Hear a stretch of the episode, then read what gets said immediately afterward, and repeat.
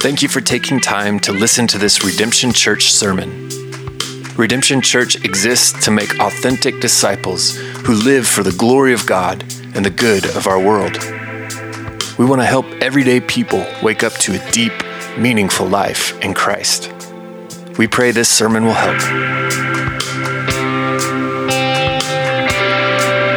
More information about Redemption Church and for additional resources, please visit redemptionokc.com.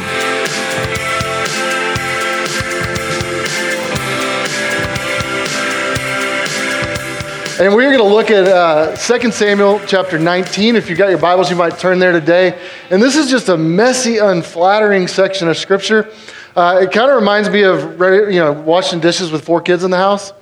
Like you finish a load, you clean up the mess, and you turn around and you're like, are we doing this again?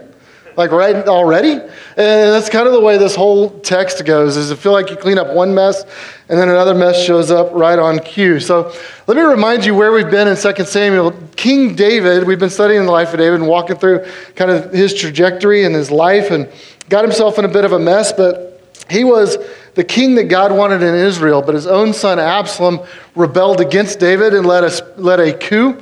And so David had to flee, and there was this uh, kind of tension and civil war that was mounting. Uh, we looked last week, and um, you know, as you, as you think about your, your own son leading a coup against a king, uh, that's bad for family dinners and family reunions, but it's also bad for Absalom's soul.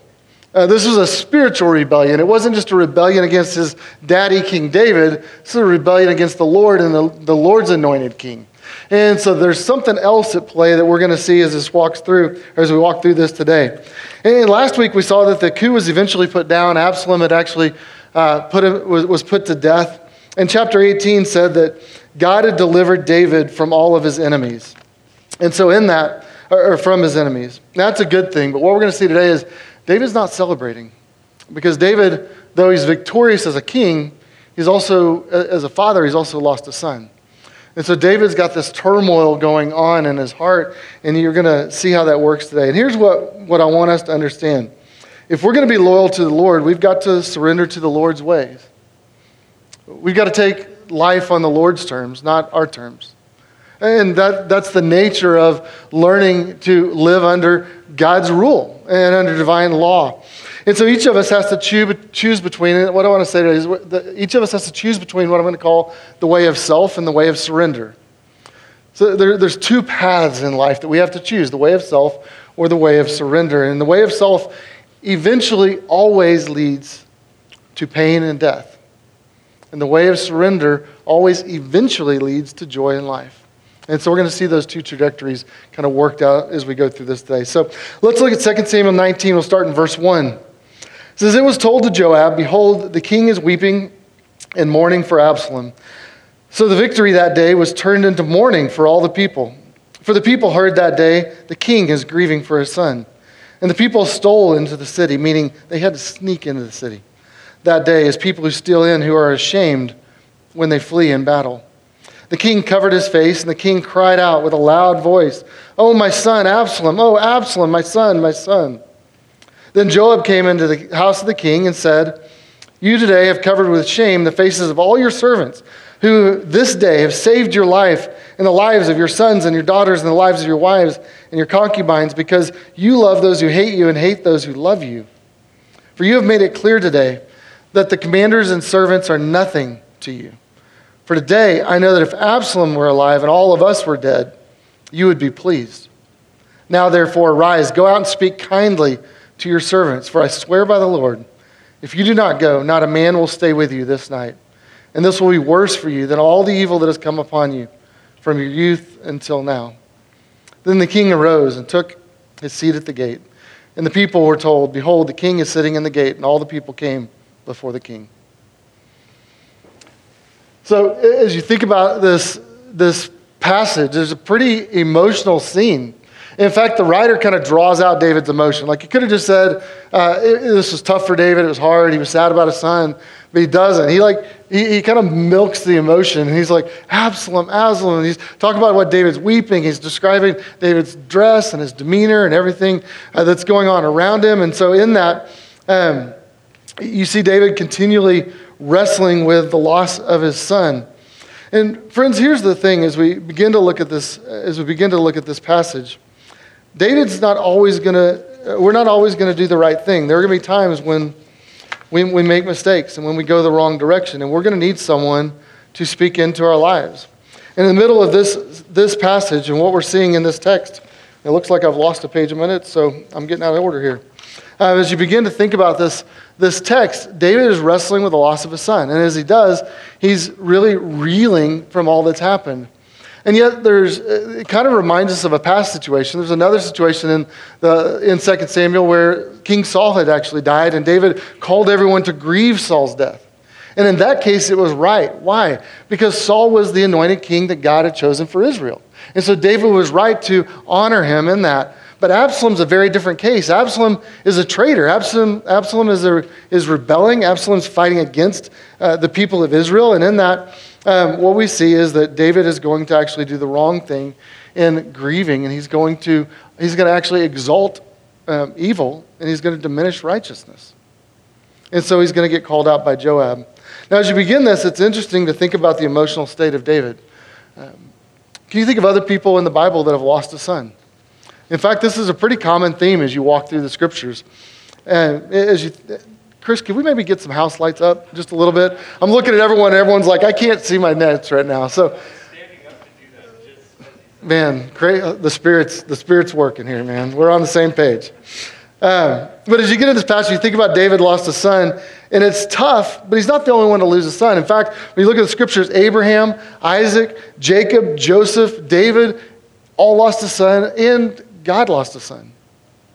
And so you, you see this pattern and this tension that happens all throughout the scriptures. In fact, John 3:16, for God so loved the world that he gave what? His only son. God gave his son. Isaiah 53 says about Jesus that the Father was pleased to bruise him. That the Father was willingly giving his son because he knew what it would accomplish. He knew what the end game was. He knew that it was through the giving of a son and the death of a son that the salvation of humanity would be made possible. And so he willingly laid down his own son. And so God saw the goodness that was to come from the loss of his son. David here only sees the loss. He doesn't see anything good. And there's probably even a deeper grief going along with this for David because some of the pain was his fault. 2 Samuel 12, as we look back after David uh, committed adultery with Bathsheba, after he had her husband Uriah murdered, uh, thus says the Lord, the sword will never depart from your house because you despise me and have taken the wife of Uriah the Hittite to be your wife. Behold, I will raise up evil against you out of your own house. And so, David, I think, in the middle of this grief over the loss of his son, is also dealing with the guilt of his own sin. And, friends, as we see this passage, and what I want you to understand about this kind of repetitious nature of all of this is that sin, uh, sin always takes us further than we think we will go. And it always reaches wider than we think it will, it will reach. It always scatters and hurts more people than we ever think it will. Sin takes a toll. Sin causes us, and, and you see this in David in this passage, that sin causes us to be unsettled, to be uncertain, to be unsatisfied, that we can't find a place of freedom, of joy, of rest, because sin, the toll that sin takes. You notice in this passage how everything's upside down? And I love the phrase that, uh, that's used here when it says, that the victory that day was turned into mourning for all the people. It says, David, you, you seem to love those that love you, or hate those that love you, and, and you're loving the, the son Absalom that hated you and, and that actually despised and rebelled against you. Everything just seems to be upside down. And so Joab's going to step in and get David's attention. And friends, sometimes we need a friend that will come along and give us a wake up call. And Joab is that guy for David. And one of the things that, that is so admirable about David is every time David gets rebuked, he actually repents. Every time someone comes to David, David doesn't always do what's right, but when he does what's wrong and someone comes and tells him about it, David, he listens to the word that's come. He did it with Nathan after he had cheated with Bathsheba. He did it uh, with Joab when Joab sent the widow in to call him to bring Absalom home. He does it here when Joab shows up and calls him again. And friends, we're not always going to do the right thing, but we must always listen to the rebuke when we've done what's wrong. And it's a hard thing to be a leader. And the thing with David having to grieve here, but also to be the king, is that he represents the Lord. And so the way that David lives, he represents what God's view is. And so Joab, in a sense, says, David, you can weep on your own time, but you've got a people to lead right now. You need to step in to this moment. Uh, the problem here is that Joab's the bad guy. David, I mean, the, that Absalom's the bad guy. David's weeping over Absalom. He's crying out. The people can hear it, they can see it. And he's weeping over Absalom. But Absalom's the one that's brought about evil. Absalom's the one that's done all the wrong. Absalom's the one that, that's divided the nation. Absalom's the one that David said, We have to flee the city right now before we're all dead. And so David had to hightail it and run. Uh, all the people of Israel ran and said, David, uh, in, in last week's passage, we saw that David stood there and, and, and, watched all the people leave and greeted them as they left. And so Joab, Joab is confronting him and saying, Look, my soldiers and my men put their lives on the line to defend you. And these people risked losing every one of their possessions by fleeing and staying loyal to you and staying by your side whenever there was the middle of a rebellion. And you're more upset about the one who fought against you than you were about those that loved you and stayed loyal and stayed faithful to you. What you're doing is wrong. And so Joab calls him out primarily because he's ignoring God's law. He's actually honoring wickedness by weeping over Absalom. And he's diminishing righteousness by not thanking these people and being grateful to those that defended the Lord and his throne. So the reality here is that, and this is the hard reality I think we have to see, and we see it over and over in this text, is that God's a God of justice. And sin has to be punished. Sin is always eventually found out, and sin always brings about pain and death. And must be punished. And so, even though, and so in this instance, the king's son needed to die, even if that was painful to the king, even if that was hurtful to him. And so Joab calls him out. So in this, um, David's going to return home and he's, he's going to recognize what he does. It says he goes back out to the gate and he welcomes all the people in. They come out and see him. And so there's kind of this moment where it's like, okay, we can go back to normal. But it's been robbed of all the joy. It's been robbed of the sense of victory. It's been robbed of the excitement of God showed up and defended us and, and we, we came out victorious. And so, verse 10, it says, Now Israel, in Israel, every man had fled to his own home. And all the people were arguing throughout all the tribes of Israel, saying, The king delivered us from the hand of our enemies and saved us from the hand of the Philistines, and now he has fled out of the land from Absalom. But Absalom, who we anointed over us, is dead in battle.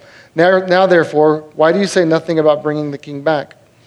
So you have this interesting scenario now because you have half the nation that followed after Absalom and they were rebelled against David, and yet David was victorious. And the people look back and say, you know what? We kind of made an idiotic decision here.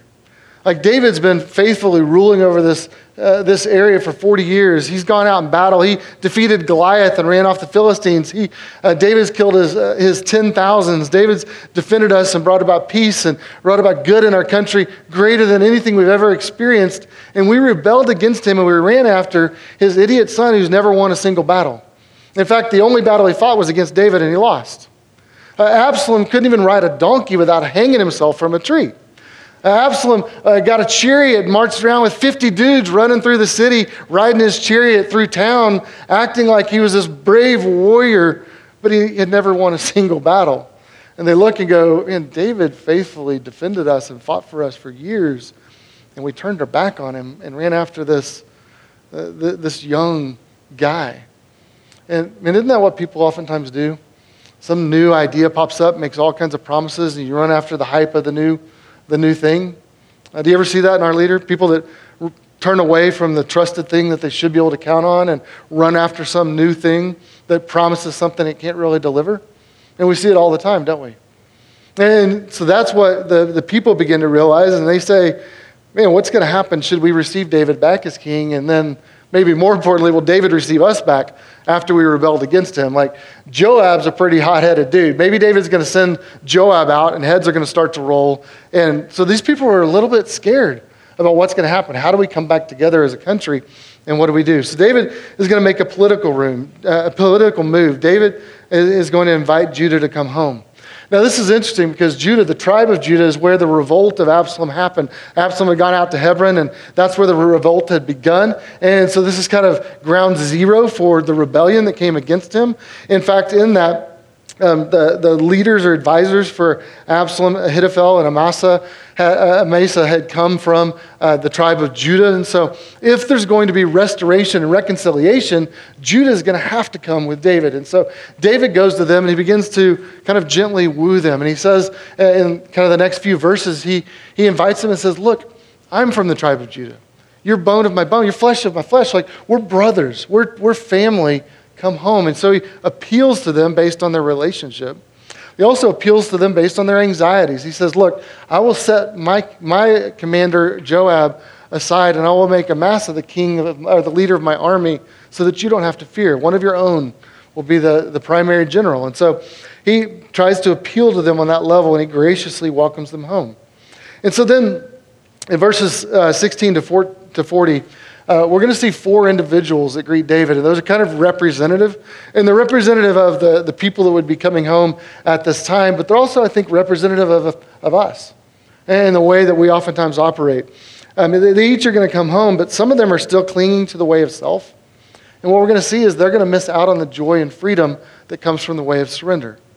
And then we'll see a couple dudes that come home and they're in the way of surrender. And you're going to see the freedom and joy that they experience. So the first guy is a guy named Shimei. Uh, Shimei was, if you remember last week, Shimei was a Benjamite. And a Benjamite, uh, who was, uh, which tribe was Saul from? Any of you know? Saul was a Benjamite. Saul was, uh, was from the tribe of Benjamin. And so these are guys that came from Saul's tribe. And Shimei was the guy that ran around in the last couple chapters. And after David gets run out of the city, Shimei shows up to mock him.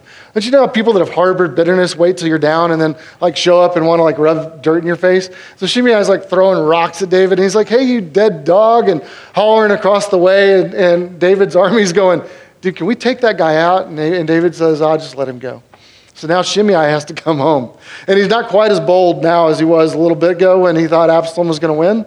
And so now he comes back and uh, he, in this text, just uh, says, let, let not my Lord hold my guilt against me.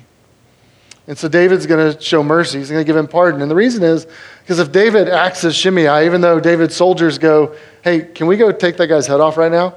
Uh, David said no, because he knows if he does that, the rest of the nation is going to panic and they're all going to run. So he pardons and he offers mercy to him, even though Shimei had offended him greatly. But Shimei is not coming to David out of loyalty and love, he's coming out of self preservation. And so he's coming home with his tail between his legs in sorrow. So that's the first guy you see. The next one you see is a guy named Ziba.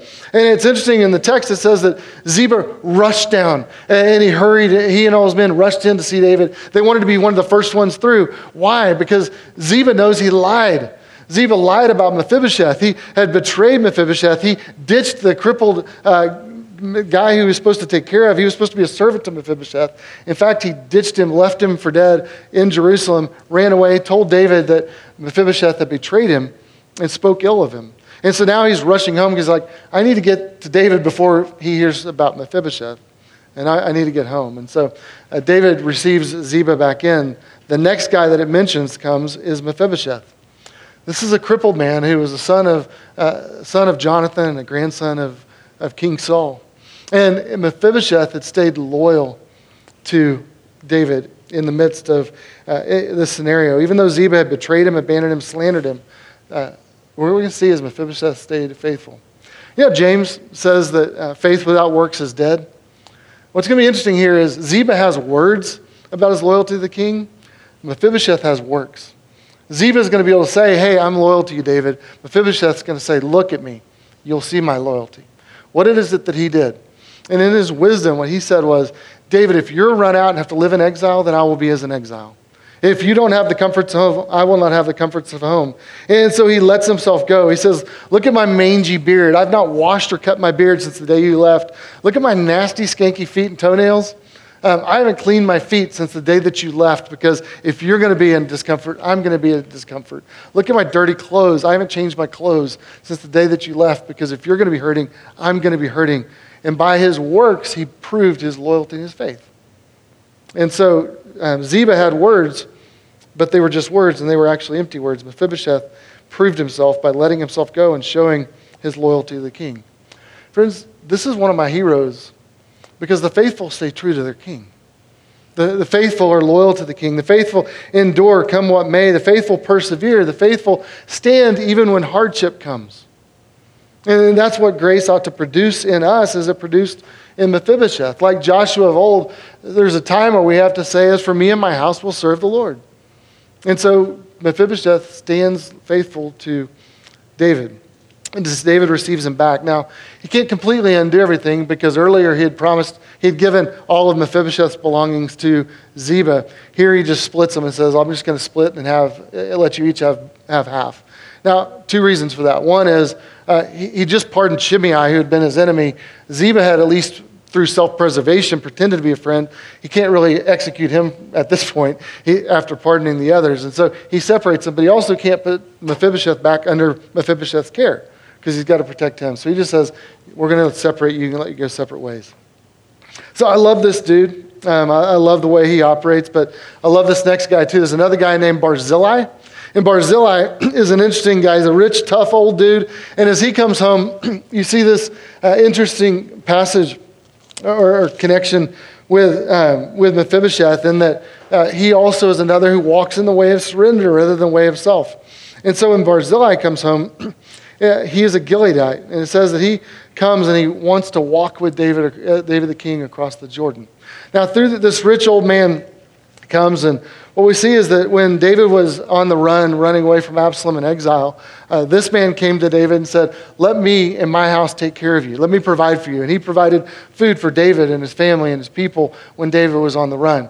So David says, Man, because of that, out of gratitude, why don't you come home with me? You can live with me. I will now, I will now take care of you. And I love the way this old guy re- responds to that. He, he comes and says, uh, said to the king, How many years have I still to live? That I should go up with the king to Jerusalem. I am this day 80 years old. Can I even discern what is pleasant, what's not? Can your servant taste what he eats and what he drinks? Can I still listen to the voice of singing men and singing women? Why then should I be added add to your burden? Your servant let your servant go a little while over the Jordan with the king. Why should the king repay me such a reward as this? But let me return, that I may die in my own city, near the grave of my father and my mother. But here's, here's your servant, my son. Let him go over with the king and do for him whatever seems good to you. Uh, man, I love this guy. This guy just says, man, I'm an old guy. Like, what am I going to do? Like, I'd probably have to buy new pants if I went to if I went to the palace with you. I, like, I'm too old to even taste the good food that you had, all the good singing you got. I'm too old to hear it. I, like, I just, let me go home and die with, and be buried with my family.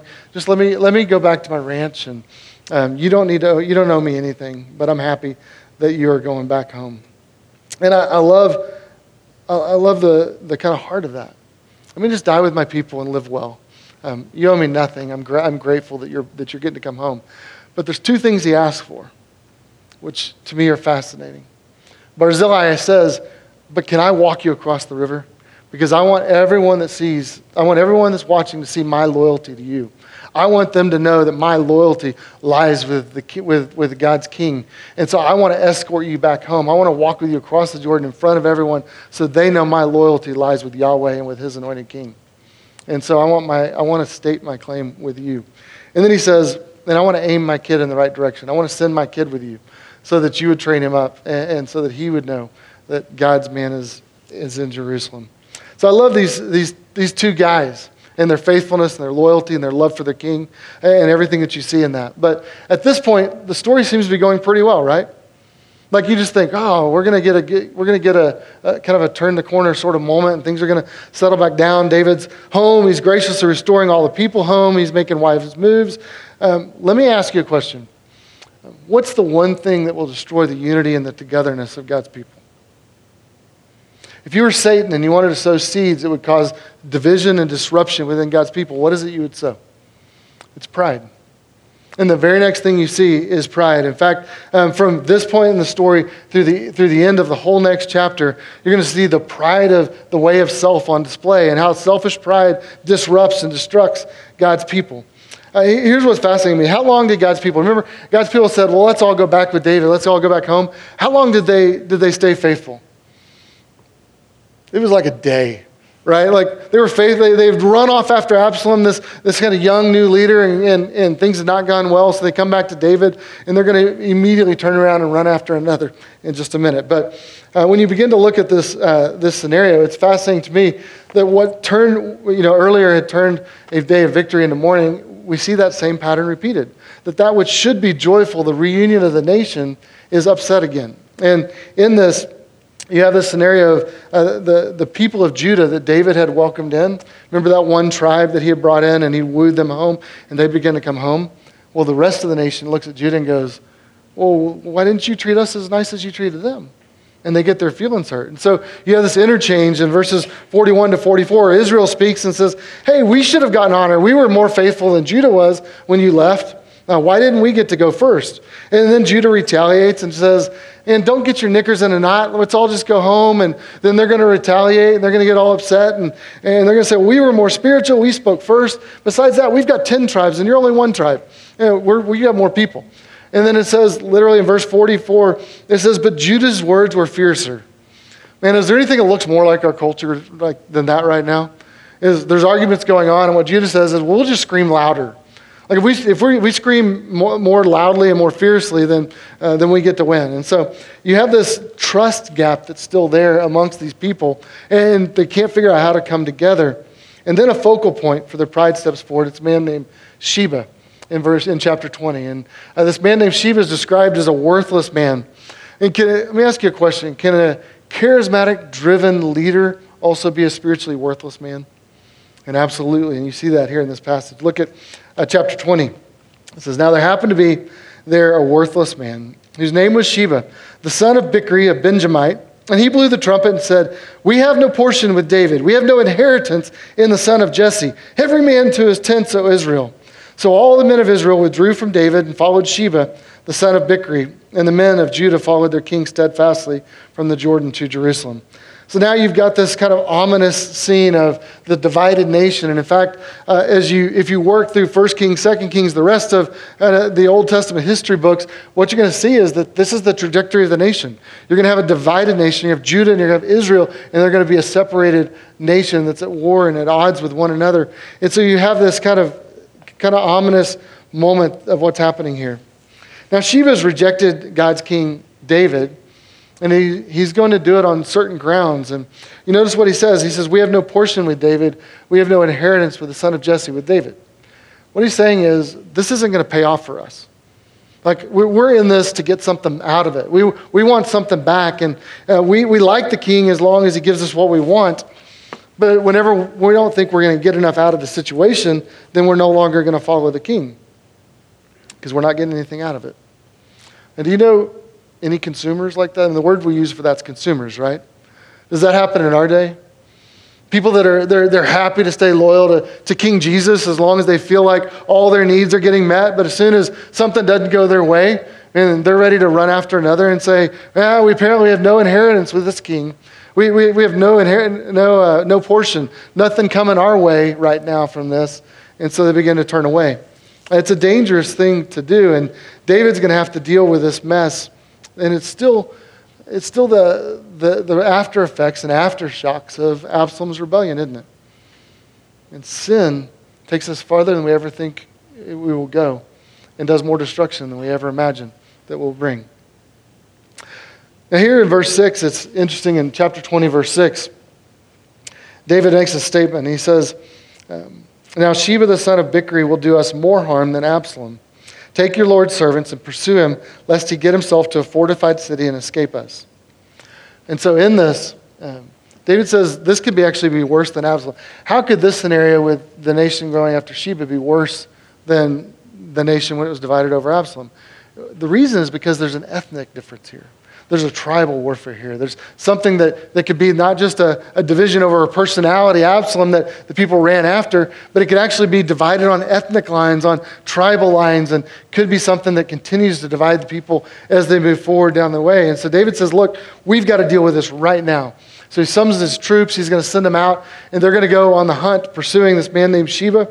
Um, there's some leadership battles and stuff happening there. We don't have time to deal with that. But in this, Sheba's going to run to, to another town, and uh, the, the army of David is going to besiege the city and surround it. And in this, you have this fascinating deal because you have this worthless man, Sheba, that's now fled to the city. And in, in the, this, the kind of next few verses, it says there's a wise woman that's going to show up with a solution. And I love this uh, because this woman comes out of the city and uh, in contrast to this worthless man. And she says, uh, Can I speak to Joab? And he's able to speak to him. And she says, I am one of those who are peaceable and faithful in Israel. Now, that sounds like such a nice, gentle statement, doesn't it? Uh, what I want you to understand is she's not saying, I'm a quiet little church lady that's going to be gentle in this moment. She's actually about to initiate an act of violence. What she's saying when she's saying, I am a faithful and peaceable servant, what she's saying is, and I'm loyal to the Lord. I'm loyal to the Lord's anointed David, and I'm going to keep the peace by siding with the Lord and not going against, not following after Sheba. I'm going to stay true to the Lord, and so I'll have peace with God in the midst of this. And so, in that, she works out a deal with David and says, Look, or with the army and says, You've besieged the city, but instead of punishing the entire city, uh, how about I just, how about I just get Sheba and kind of hurl his head over the wall to you? And we just take, take care of this this way.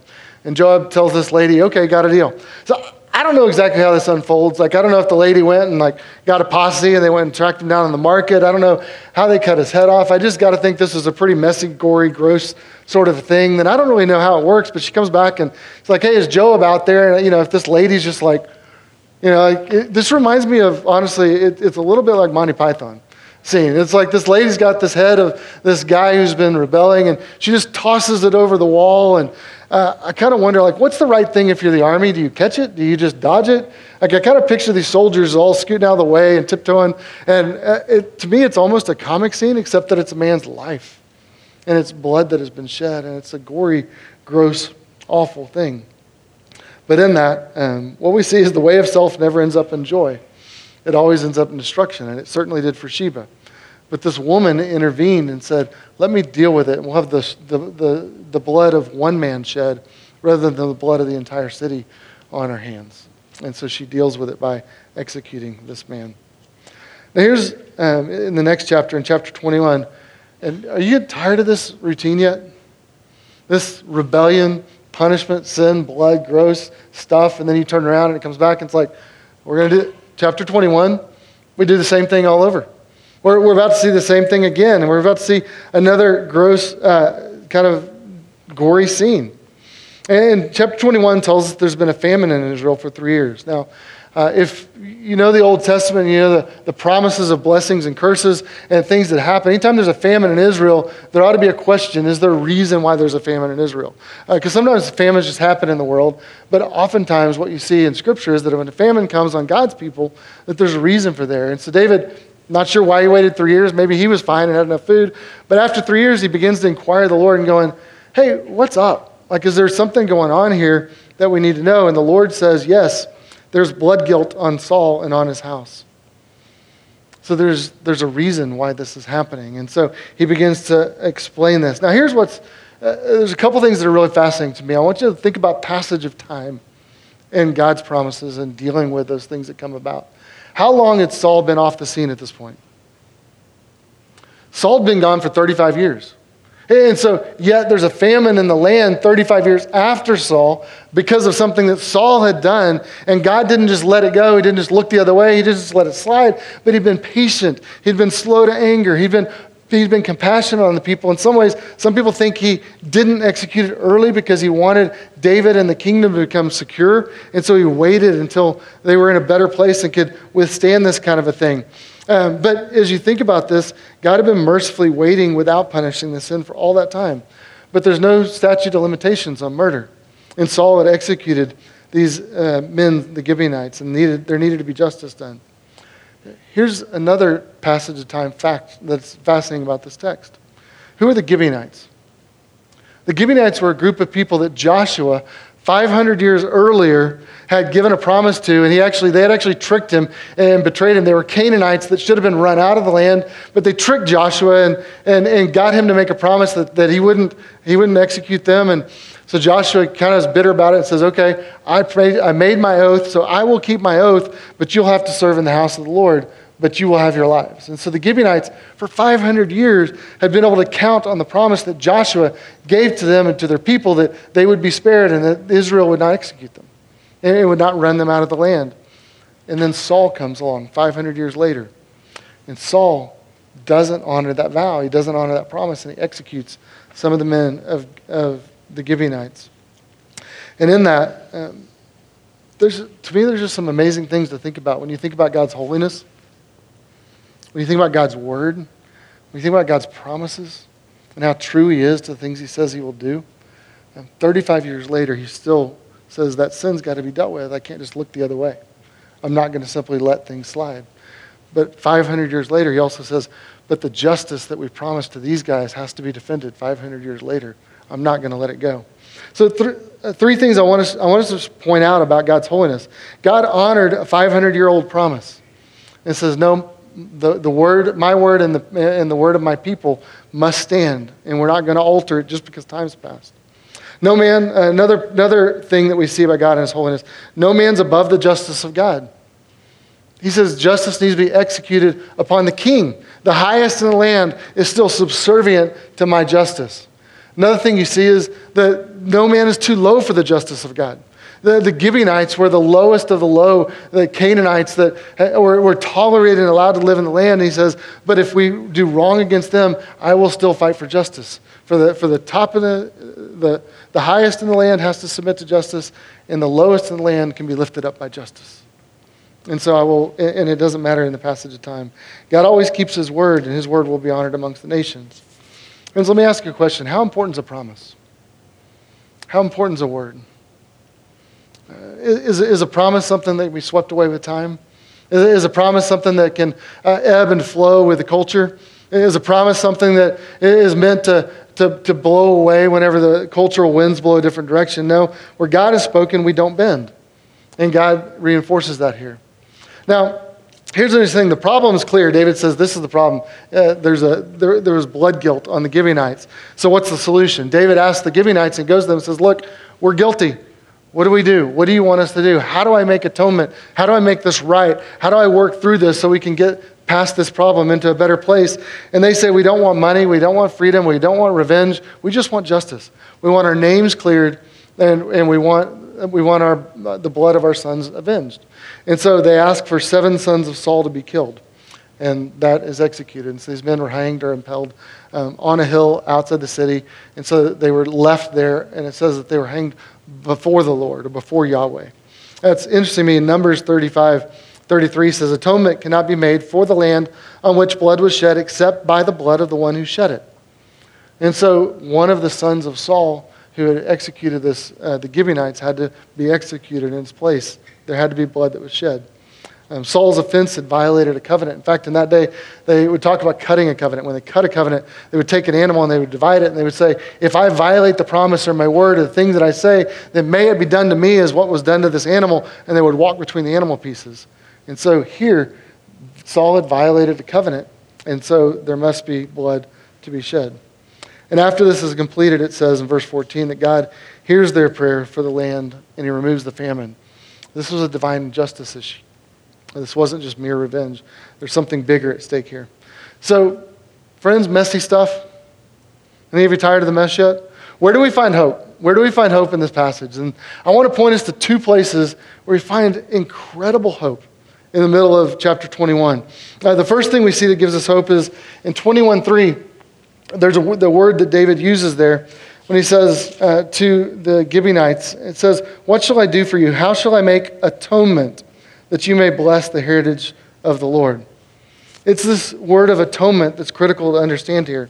Uh, you think about the passage and what we've been looking, looking at in all this. Absalom rebelled against David, and things were, had gone awry until what? Absalom hangs himself on a tree. And once Absalom's executed and hangs on a tree, they're able to reunite the nation and bring everyone back home. There had to be shedding of blood to make the way for that sin, but the way of self always leads to pain and death. Sheba in his rebellion. Um, they, they, besieged the city, and the whole city was under, uh, under a death watch. But Sheba, once he was executed and killed, the death of that one man saved the rest of the city. And so the rest of the city could be spared. Here, in this scenario, the Gibeonites, Saul's sons will die and the famine will rescind and everything can go back to a better place where they can flourish. So you see this principle that shows up over and over and over in the scriptures of there must be shedding of blood in order to bring about restoration. Um, friends, this is the idea of atonement. Atonement must be made for man's sins so that he can stand before God. Um, all religions are not the same. All, all roads don't lead to heaven. There, there's, there's one way that we get right with God, and it's through the atonement. It's through the shedding of blood. Uh, this is a, a truism that we see, and something that we see throughout the Old Testament, and it points to the Scriptures. In fact, when you look at the Old Testament, you see this pattern, and the reason you're so tired of it right now is it just keeps coming and keeps coming and keeps coming. In 2 Samuel, you'll see it over and over and over. And it's saying there has to be an atonement that's made to bring about restoration and good. And all the Old Testament looks forward and says, there must be another son who's to come who can bring about a final, a full atonement. Then you get to the Gospels and you look at Jesus, and it's, oh, the Son is here. The Son who has come to make atonement is here. And so they, they, you celebrate and you focus in on that. And then you get to the New Testament and you get past that, and everything points back to Jesus and says, the Son has come and He died and He made an atonement for our sins. And so we can rest in that. What is it we do when we take communion every week? We proclaim the atonement, right? We remember that there was a son who had to die. And we say there was bread that represents the broken body of Jesus, and there's a cup that represents the shed blood of Jesus. And so we say we do this as often as we take in order to remember Christ's coming and what he did and what it is that he accomplished for us. And we say we herald the Lord's death until he comes. And why is Christianity so obsessed with this thing called death? Because it's only through his death that we have life. And it's what ultimately brings us something. You get to Revelation at the end of the Bible, and there's a lamb standing as if slain. And so, even at the end, when things are made right and things are good, there's still one that's there that is standing, and there's a reminder of death. Friends, atonement is gory, it's horrible, it's an awful thing. But we can never minimize or skip or run past the pain that sin causes. I love what one commentator said. He says, From slicing a bull's throat in Leviticus 1 all the way to Calvary, God's always said that atonement, is nasty and repulsive. Christians must beware of becoming too refined, longing for a kindler, gentler faith. If we've grown too used to Golgotha, perhaps Gibeah should, can shock us back to the truth. Atonement is a drippy, bloody, smelly business. And the stench of death hangs heavy wherever the wrath of God has been quenched. So, friends, we have to remember the atonement. And that's why when David asked that question, that ought to give us hope. But there's a second thing that gives us hope. Look in verse 7. Verse 7, in chapter 21, verse 7, it says, But the king spared Mephibosheth, the son of Saul's, uh, the son of Saul's son Jonathan, because of the oath the Lord made that was between them, between David and Jonathan, the son of Saul. Mephibosheth, this crippled son of Jonathan that David had promised and given his word in 2 Samuel 9 that I will protect, I will take care of, I will guard this one, and he will be as my own son. He will eat at my table, he'll be as my own family, and I promise that I will always take care of this one. Because of his promise to Jonathan, not to Mephibosheth, his promise to Jonathan, he spares Mephibosheth's life here. And so, even though Mephibosheth is a descendant of Saul, and even though Mephibosheth was under the curse of this, uh, this condemnation, and even though Mephibosheth was guilty of the blood that had been shed of the Gibeonites, and even though he was under the wrath that was to come and the judgment that was to come, David says, Because of the promise I made to Jonathan, Mephibosheth will be spared and he will pass through. And, friends, that's the promise that we have too. That God looks at us and says, Because of the promise I made to Jesus, and because of the shed blood of the Son, you will be spared, even though you too are under wrath, even though you're under judgment and you rightly could be executed. I will spare you for the shed blood of my son and for the promise that I've given to him. And friends, that's good news for us. That's good news. Let me end with this. Do you remember at the beginning we talked about David? Um, David weeping over, the shed, over his son that had died. David weeping over all that had happened. In that, in that moment, David, um, it says he turned the victory into mourning. Can I just say that, that our Heavenly Father will not do the same? That our, our Heavenly Father, when His Son has died, looks upon that and He rejoices in our coming home. He will run out. He doesn't just sit at the gate and, and, and weep over what has happened. But in fact, it says he welcomes us home. Jesus said that he will be like a father who runs out laughing all the way to welcome us in, that he's going to throw a feast and we're going to celebrate, that, uh, that, that, we will, uh, that we will celebrate with him as victors and overcomers um, and reign with him. And so there's going to be great joy. Um, friends, there's a way, of life, a way of self and a way of surrender. The way of surrender always leads to joy in life, so let's choose to walk in that way. Let me pray for us. Father, I thank you that we have an atonement. That though we could not earn our own way, and though we were too were under judgment, that you sent your only Son out of love for us to make atonement for our sins, that we might have forever life with you. Father, help us to trust that. Father, if there's any here who are still walking in the way of self, Father, would you just convict them that that way eventually leads to pain and to suffering and call them to surrender and put their faith in the way of the Son, the way of surrender, the way of trusting the atonement, that they might live forever and rejoice forever. Father, we pray in Christ's name. Amen.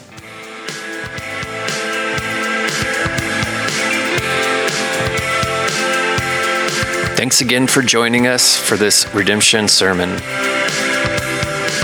For more resources and information about Redemption Church, visit redemptionokc.com and follow us on social media.